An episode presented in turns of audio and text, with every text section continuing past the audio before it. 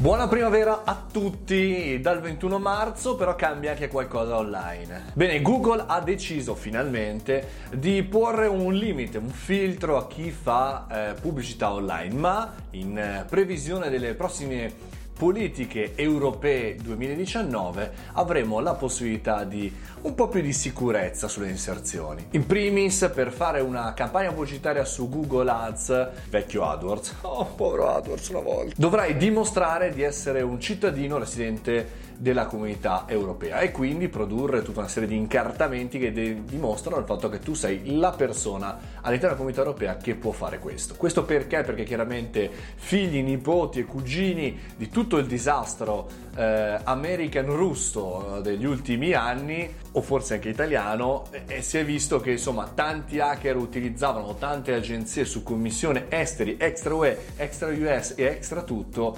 commissionati a, ricevevano questo ingaggio di andare a far vincere questo o quell'altro che arrivavano da parti dove era un po' complicato andare a capire chi fossero e come agissero. Per cui da oggi si comincia così. Solo se sei un cittadino della comunità europea. C'è un però però non saranno soggetti a questa restrizione tutte quelle quelle attività legate ai partiti politici legate al merchandising. E già voglio dire, mm. insomma, se da una parte si, si, restringe, si filtra la campagna pubblicitaria, quindi vota Mario Moroni su Google Ads sarà cliccabile, ma quell'inserzione sarà fatta esclusivamente, si potrà fare solamente all'interno della comunità europea tutto il resto rimane più o meno come oggi. Staremo a vedere come se fosse un test questa comunità europea di queste elezioni 2019 sui prossimi passi che eh, faremo per controllare in qualche maniera le campagne pubblicitarie extra territorio.